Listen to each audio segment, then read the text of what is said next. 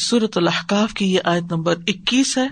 وز کر اخا آدن از انضر قومه بالاحقاف وقد خلت النذر من بين يديه ومن خلفه اللہ تعبدوا الا اللہ انی اخاف علیکم عذاب یوم عظیم اور آد کے بھائی کو یاد کرو جب اس نے اپنی قوم کو احکاف میں ڈرایا۔ جبکہ اس سے پہلے اور اس کے بعد کئی ڈرانے والے گزر چکے کہ اللہ کے سوا کسی کی بندگی نہ کرو۔ بے شک میں تم پر ایک بڑے دن کے عذاب سے ڈرتا ہوں۔ یہاں نبی صلی اللہ علیہ وسلم سے خطاب ہے، اے رسول صلی اللہ علیہ وسلم، آپ اللہ کے نبی حود علیہ السلام کا ذکر کیجیے جو دینی لحاظ سے نہیں بلکہ حسب و نصب میں آد کے بھائی ہیں۔ انہوں نے اپنی قوم کو ڈرایا کہ ان پہ اللہ کا عذاب واقع ہوگا اگر انہوں نے مانا نہیں۔ اور وہ اپنی بستیوں میں رہتے تھے جو احقاف کے نام سے مشہور تھی اور حد علیہ السلام سے پہلے اور ان کے بعد بھی بہت سے رسول آئے، جنہوں نے اپنی قوموں کو ڈرایا نظر کا لفظ آ رہا اور کہا کہ اللہ کی عبادت میں اس کے ساتھ کسی دوسرے کو شریک نہ بنائے۔ میں تمہیں اللہ کے عذاب سے ڈراتا ہوں جو بڑے ہولناک دن میں واقع ہوگا اور وہ قیامت کا دن ہوگا۔ تو وز اور ذکر کیجیے بیان کیجیے لوگوں کو بتائیے، اہل مکہ کو سنائیے۔ اخا آدن، آد کے بھائی کا واقعہ۔ اخبت کی کئی قسمیں ہوتی ہیں۔ ایک بھائی وہ ہوتا ہے جو ماں جایا ہوتا ہے۔ ایک ہوتا ہے جو باپ جایا ہوتا ہے، یہ خون کے رشتوں میں بھائی ہوتا ہے۔ پھر بھائی وہ ہوتا ہے جو خاندان میں قریبی رشتوں کے اندر حسب نصب کے بھائی ہوتے ہیں، جیسے کزنس وغیرہ بھی بھائی کہلاتے ہیں۔ یعنی جو برادری میں بھائی ہوتے ہیں، نسبی بھائی۔ پھر اس کے بعد انسان جن لوگوں کے ساتھ مل جل کر رہتا ہے، دوستی کا رشتہ ہوتا ہے، کام کاج کرتا ہے، ان کے ساتھ ایک بھائی چارہ ہوتا ہے۔ جیسے انصار اور مہاجرین کے درمیان مواخات بھائی چارہ قائم ہوا تھا۔ تو وہ کس بنا پر تھا؟ دینی رشتے کی بنا پر تھا، لیکن اصل میں یہ تھا کہ وہ ان کو ایک دوسرے سے ملا دیا گیا تھا۔ ایک مشن اور ایک کام کی وجہ سے۔ تو عام طور پر یہ جو لوگ اکٹھے شراکت میں کام کرتے ہیں یا اکٹھے کہیں رہتے ہیں مل جل کر، تو وہ بھی ایک دوسرے کے بھائی بن جاتے ہیں، ایک دوسرے کو بھائی کہہ کے پکارتے ہیں، تو وہ بھی ایک اخوبت ہوتی ہے۔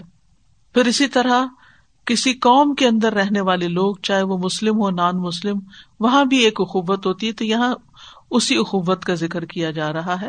حود علیہ السلام جو ہے وہ قبیلہ آد کے بھائی تھے اور بھائی کہہ کے اس لیے پکارا گیا کہ خیر خواہی کا اظہار کیا جائے۔ یعنی بھائی جو ہوتا ہے، بھائی کا خیر خواہ ہوتا ہے۔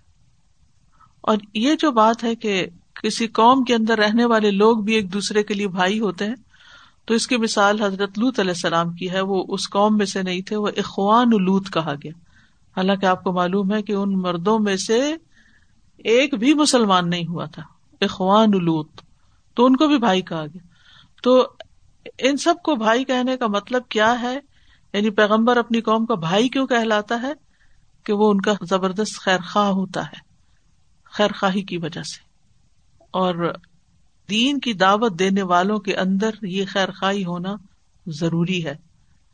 جب تک یہ اخوت نہ ہو، جب تک دین کا کام کرنے والے آپس میں بھائی بھائی نہ ہو جب تک ایک جگہ رہنے والے آپس میں بھائی چارے کا مظاہرہ نہ کرے، تو انسان ایک دوسرے پر ٹرسٹ بھی نہیں کرتا اور مل کے کام کرنا ٹیم ورک بھی مشکل ہوتا ہے۔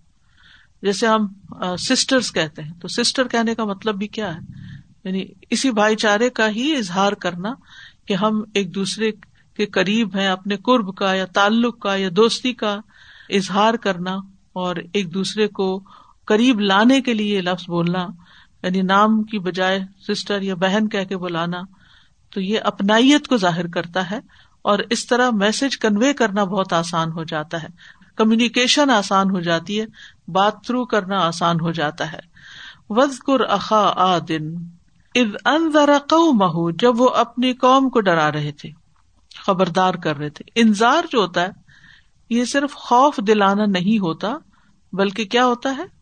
خبردار کرنا جس میں ہمدردی بھی پائی جاتی ہے۔ یعنی دوسرے کی خیر خواہی پائی جاتی ہے۔ وزقر اخا آدن از انضر قو مہو قو مہو یعنی قبیلہ آد کی طرف اشارہ ہے۔ تو نبی صلی اللہ علیہ وسلم سے کہا جا رہا ہے کہ ان مشرقین کو قوم آد کا واقعہ سنائے تاکہ وہ اس سے سبق حاصل کرے اور دوسرا یہ کہ نبی صلی اللہ علیہ وسلم کو تسلی دینا مقصود تھی کہ حود علیہ السلام نے بھی اپنی قوم کو خبردار کیا تھا، لیکن انہوں نے کیا کیا؟ ان کا انکار کر دیا۔ تو آپ کو تسلی ہو کہ آپ کی قوم، آپ کے بھائی اگر آپ کو جٹلا رہے ہیں، قریش آپ کو جٹلا رہے ہیں، تو آپ دل چھوٹا نہ کریں۔ یہ سب پیغمبروں کے ساتھ ہوتا رہا ہے۔ اد ان بالاحقاف، جب اس نے اپنی قوم کو احکاف میں ڈرایا۔ احکاف کا لفظ جو ہے یہ حق کی جمع۔ حکف ریت کا وہ عظیم ٹیلا ہوتا ہے جو لمبائی میں دور تک جاتا ہے، لمبا ٹیلا اور آڑا ترچھا ہوتا ہے یعنی ہموار نہیں ہوتا۔ پہاڑ کی طرح نہیں ہوتا، بلکہ بل کھاتا ہوتا ہے۔ یعنی آپ اس کو ریت کا پہاڑ نہیں کہیں گے، کیونکہ ایک تو یہ بہت اونچا نہیں ہوتا، لیکن یہ کہ ٹیلا کہیں گے۔ اور ٹیلا ریت کا وہ ڈھیر ہوتا ہے جو اونچائی کی طرف جاتا ہے یعنی پہاڑ سے مشابے ہوتا ہے۔ احکاف کا علاقہ جو تھا، یہ ریت کے بڑے بڑے ٹیلوں پر مشتمل تھا جو میلوں میں پھیلے ہوئے تھے۔ اور یہی علاقہ قوم آد کا مسکن تھا۔ کسی زمانے میں یہ بہت سرسبز و شاداب تھا۔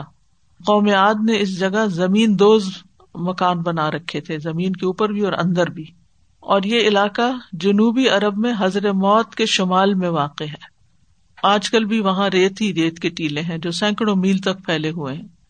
اس علاقے کو ارب الخالی بھی کہا جاتا ہے۔ کوئی شخص اس صحرا میں داخل ہونے کی ضرورت نہیں کرتا۔ جو چیز اس کی ریت میں گرتی ہے، وہ زمین میں دھسنا شروع ہو جاتی ہے۔ جیسے نمک کی کان میں کوئی چیز گرے تو نمک بن جاتی ہے۔ تو احکاف قوم آد کا مرکزی مقام تھا۔ اور اس کی لوکیشن آج کل اگر آپ دیکھیں تو عمان اور یمن کے درمیان میں آتی ہے۔ ٹھیک ہے۔ اور ایک طرح کا صحرا ہے یہ۔ اور اس کو صحرائے اعظم ادہنا بھی کہتے ہیں۔ کہیں دور پار کچھ آبادی نظر آتی ہے، ورنہ یہ جگہ خالی ہے۔ اور کہتے ہیں کہ جب یہاں پر ارم کا مشہور قبیلہ آباد تھا، تو اس کا کل رقبہ تین لاکھ مربع میل تھا۔ بہت بڑا علاقہ تھا۔ اور اب اگر حضرت موت کی شمالی سطح مرتفع پہ کھڑے ہو کر دیکھا جائے، تو یہ صحرا ایک ہزار فٹ نشیب میں نظر آتا ہے، نیچے کو۔ اور اس میں جگہ جگہ سفید قطعات بھی ہیں، ٹکڑے بھی ہیں۔ جن میں اگر کوئی چیز آ جائے تو وہ نیچے غرق ہو جاتی ہے اور بالکل بسیدہ ہو جاتی ہے۔ کہا جاتا ہے کہ جنوری نائنٹین نائنٹی ون میں اس علاقے میں آثار قدیمہ کی کھدائی کی کاروائیاں شروع کی گئی اور ان کی ٹیموں نے ان مقامات کو سیٹلائٹ کی تصویروں کے ذریعے متعین کیا اور اس علاقے کا موجودہ نام اشسر ہے۔ اور یہ کاروائیاں جو تھی نائنٹی ون سے نائنٹی ایٹ کے شروع تک جاری رہی اور ان لوگوں نے آٹھ ستونوں والے ایک قلعے کو دریافت کیا جس کی دیواریں بہت موٹی تھی ان کے کناروں پر بھاری بھاری ستونوں والے ٹاور کھڑے کیے گئے تھے یعنی دیواروں کے کارنرس پر۔ ان کی بلندی ٹاور کی بلندی نو میٹر تھی نیچے سے اوپر۔ قطر تین میٹر تھا۔ آپ سوچیے تین میٹر کتنا بڑا ہوگا۔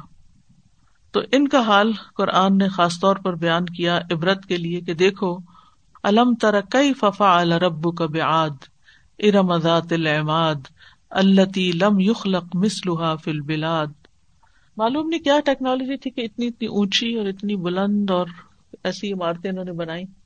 تو دنیا میں اتنی ترقی کرنے کے بعد بھی ان کا انجام جو ہوا وہ ہمارے سامنے ہے اور قرآن اس کی وجہ کیا بتاتا ہے کہ انہوں نے اپنی عقل سے کام نہیں لیا، کانوں، آنکھوں، دلوں سے کہ وہ اپنے انجام کے بارے میں سوچتے اور پیغمبروں کی بات پر توجہ کرتے۔ وہ قد خلط ممبئی نی ادئی و من خلفی ہی تو حود علیہ السلام سے پہلے بھی رسول اپنی قوموں کو ڈراتے رہے اور بعد میں بھی۔ اندر جو ہے، یہ نویر کی جمع ہے۔ نویر اور نذیر سے مراد خبردار کرنے والا یہ نبی صلی اللہ علیہ وسلم کا نام بھی ہے بشیر و نذیرہ۔ اور اسے مراد رسول ہیں جنہوں نے اپنی اقوام کو خبردار کیا کہ اللہ کے ساتھ شریک ٹھہرانے کا انجام جو ہے وہ بہت خطرناک ہے۔ ان سب قوموں کا ایک ہی مسئلہ تھا اور وہ کیا تھا کہ یہ شرک کرتے تھے۔ اللہ کی عبادت میں اوروں کو برابر قرار دیتے تھے۔ اور سب پیغمبروں کا پیغام بھی ایک تھا۔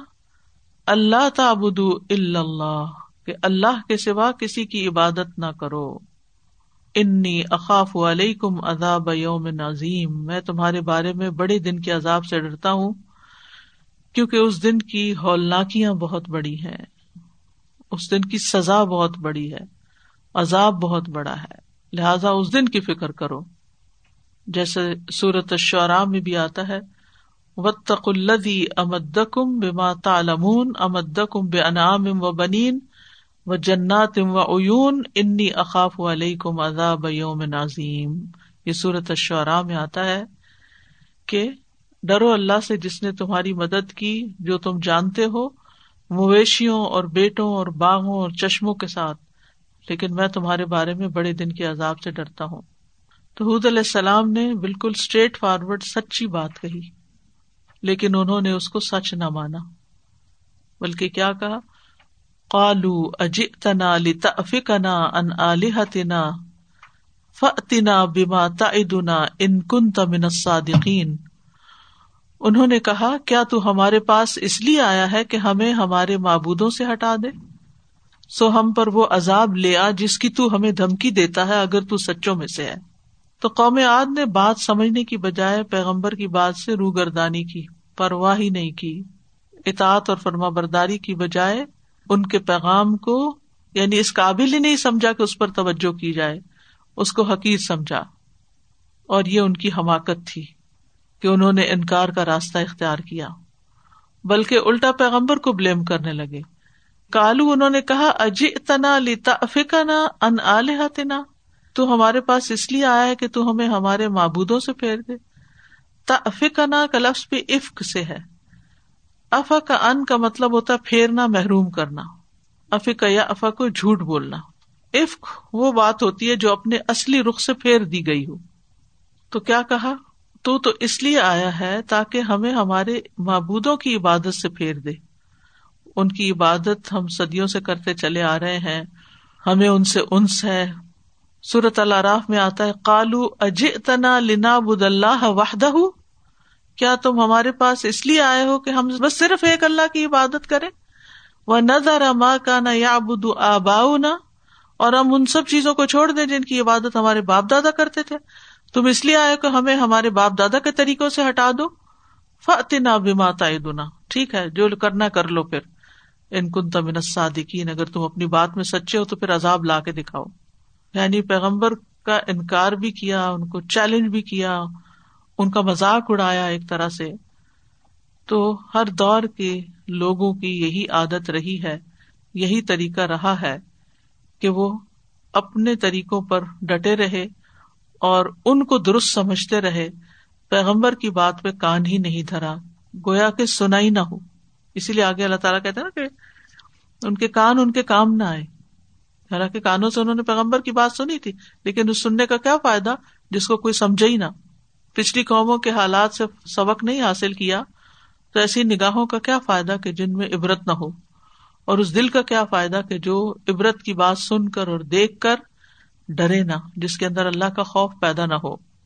اور یہ بھی ہر دور میں رہا ہے کہ کافر جو ہے وہ عذاب جلدی مانگتے رہے ہیں جلدی عذاب لیا حالانکہ یہ کوئی مانگنے کی چیز نہیں ہوتی۔ انسان خیر جلدی مانگتا ہے اور وہ اپنے لیے شر مانگتے تھے۔ قال ان علم ان دلہ و ابلغ کم ماں ارسل تو بھی ولا کنی ارا کم قومن اس نے کہا کہ یہ علم تو اللہ ہی کے پاس ہے اور میں تمہیں وہ پیغام پہنچاتا ہوں جو مجھے دے کر بھیجا گیا ہے۔ لیکن میں تمہیں ایسے لوگ دیکھتا ہوں کہ تم جہالت برتتے ہو۔ تو حود علیہ السلام نے اپنی قوم کو کیا کہا؟ کہ اللہ کے عذاب کے آنے کا جو وعدہ تمہارے ساتھ کیا گیا ہے، اس کا وقت مجھے معلوم نہیں ہے۔ ان نمال علم اللہ۔ وہ بس اللہ ہی کو پتا ہے۔ اور میں تو تمہاری طرف اللہ کا بھیجا ہوا ایک رسول ہی ہوں۔ جس پیغام کے ساتھ مجھے بھیجا گیا ہے، وہ پیغام میں تمہیں پہنچا رہا ہوں، وہ کام میں کر رہا ہوں، جو میری ڈیوٹی ہے۔ لیکن میں تمہیں دیکھتا ہوں کہ تم جہالت برت رہے ہو، اس لیے عذاب کو جلدی طلب کر رہے ہو۔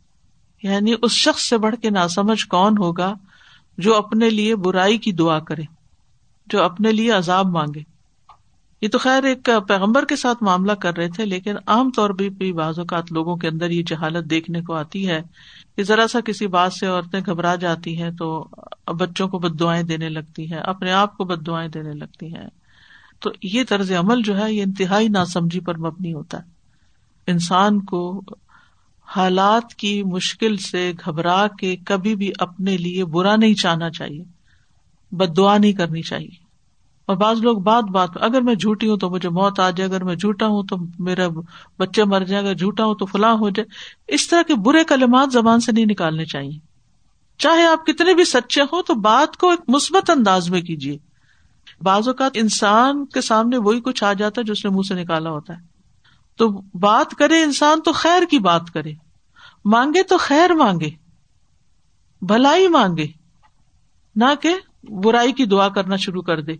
ایسے شخص سے زیادہ نا سمجھ کون ہو سکتا ہے کہ جو اپنے لیے شر مانگے؟ تو بہرحال انہوں نے یہی کہا، جیسے سورت اللہ راہ میں بھی آتا ہے ابلغ حکم رسالات ربی و ان لکم ناسن امین میں تمہیں اپنے رب کے پیغامات پہنچاتا ہوں اور میں تمہارے لیے ایک امانت دار خیر خواہ ہوں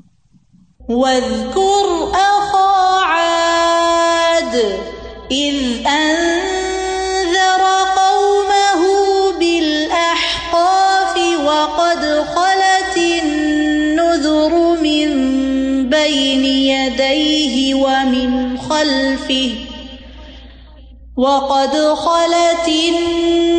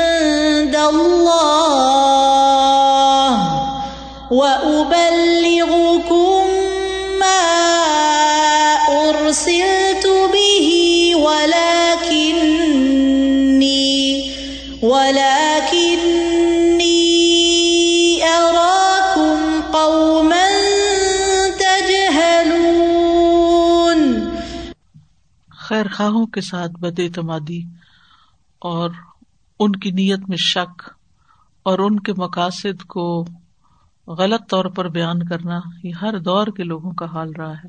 آج بھی اگر آپ دیکھیں کہ آپ کسی کو خیر خواہی کی بات کرتے ہیں، تو وہ شک کی نگاہ سے آپ کو دیکھتے ہیں کہ شاید آپ کا کوئی اس میں مطلب ہے یا کوئی مقصد ہے یا آپ کو اس سے فائدے حاصل کرنا چاہتے ہیں۔ وہ یہ نہیں سمجھتے کہ ہمارے فائدے کے لیے کوئی بات کہی جا رہی اولاد کو بھی آپ دیکھیں، اگر آپ اولاد کو کوئی بات سمجھاتے ہیں تو بعض اوقات وہ یہ نہیں سمجھتے کہ آپ ان کے فائدے کی بات کر رہے ہیں۔ وہ سمجھتے ہیں کہ شاید اس میں ہمارا فائدہ مثلاً آپ اپنے بچے کو کہتے ہیں کہ قرآن حفظ کر لو، تو وہ کہتا ہے کہ اچھا اس لیے آپ کہہ رہے ہیں تاکہ آپ کو تاج ملے۔ مثلاً یعنی اس طرح کی چھوٹی چھوٹی چیزیں یعنی وہ نہیں سوچتے کہ اگر والدین کو تاج بنایا جائے گا تو صاحب قرآن کے ساتھ پھر کیا معاملہ ہوگا؟ کتنا بڑا معاملہ ہوگا۔ لیکن شیطان ہمیشہ انسان کی مت مار دیتا، عقل الٹی کر دیتا ہے اور انسان صحیح بات تک نہیں پہنچتا۔ انسان کے لیے یہ بہت بڑا چیلنج ہے، بہت بڑا امتحان ہے اس کا کہ وہ اپنی عقل کا استعمال کیسے کرتا ہے۔ اور جب خواہشات عقل پر غالب آتی ہیں، تو پھر انسان اس قسم کی باتیں کرتا ہے۔ اور پھر اس حد تک گر جاتا ہے، اس حد تک چلا جاتا ہے کہ وہ اپنے لیے عذاب بھی مانگنے سے گریز نہیں کرتا۔ سب سے پہلے تو میں وہ رب الخالی کی بات کروں وہ جو علاقہ اتنا اس قسم کا آپ دیکھیں، آج بھی وہاں سے صرف ایک سڑک گزرتی بیچ میں سے، اور سارا علاقہ ایسا ہے، سنسان، ٹیلے ٹیلے آس پاس۔ اور سب سے زیادہ موسٹلی ایکسیڈینٹس جو ہیں، وہ اس روڈ پہ ہی ہوتے ہیں، یہیں پر، اسی علاقے میں۔ کیونکہ وہ اتنا اسٹریٹ ہے اور لوگ اکثر سو جاتے ہیں۔ اور جو لوگ مکہ جا رہے ہوتے ہیں بیچ میں سے عمان کی سائڈ سے یا یہ ایریا لیتے ہیں بیچ میں تو ہمیشہ ایکسیڈنٹ سب سے زیادہ یہاں پہ پائے جاتے سب سے پہلے تو یہ۔ پتہ نہیں وہاں پہ عذاب بھی آیا اور میں تو کہتی ہوں جب بھی وہاں سے گزرے کوئی عذاب والی قوم کے پاس سے گزرتے ہوئے اللہ سے ڈرتے ہوئے گزرنا چاہیے۔ رسول اللہ صلی اللہ علیہ وسلم کہتے تھے نا کہ اگر رونا نہ بھی آ رہا ہو تو انسان شکل ایسی بنا لے۔